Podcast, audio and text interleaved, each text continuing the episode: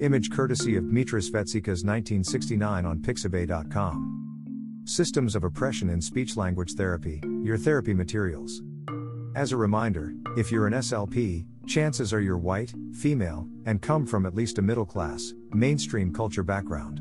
In light of those demographic facts, that'll look at your stash. You know, your stash of go to therapy materials, the cards, games, books, and digital materials like boom cards. I know you have a stash because I have one, too. Take a look at the images of the faces in those materials. How many of those faces are white? How many of the scenes depict middle class, mainstream activities? How many of your materials depict racially or ethnically blended families? How many of the faces in your materials match the skin tone of the clients you support? How many of the activities shown require a car or money to do the activities shown? If you're from a mainstream culture background, you may not think about those things.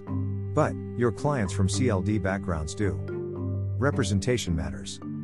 People from CLD backgrounds need to see themselves in our materials because they're not likely to see themselves in the face staring back at them in the therapy space. People from mainstream culture backgrounds needs to see people from CLD backgrounds doing the exact same things they do. Because representation matters. It's how stereotypes don't get formed. Let's talk about something else I see as a day issue. How many of you work with individuals with moderate to severe intellectual disabilities, ID?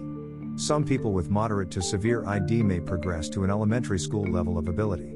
Some people with moderate to severe ID may progress to a preschool level of ability. Other people with ID may have skills at the pre linguistic level of development, where they are able to communicate with conventional and home gestures and adapted signs or single icon slash light tech single message at.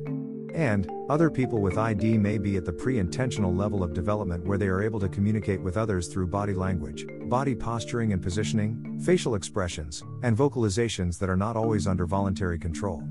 As people with moderate to severe ID age into adolescence and young adulthood, they may continue to enjoy things we associate with young children. This could include TV shows or characters from them or favorite books or stories. It could include favorite toys or comfort objects.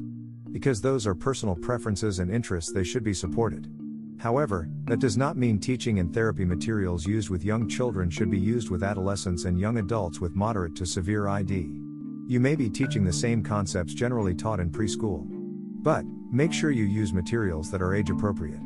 Yes, that means you'll spend a lot of time making materials that teach the same concepts but don't include images of little kids doing little kids things. Because representation matters. To everyone. Thank you.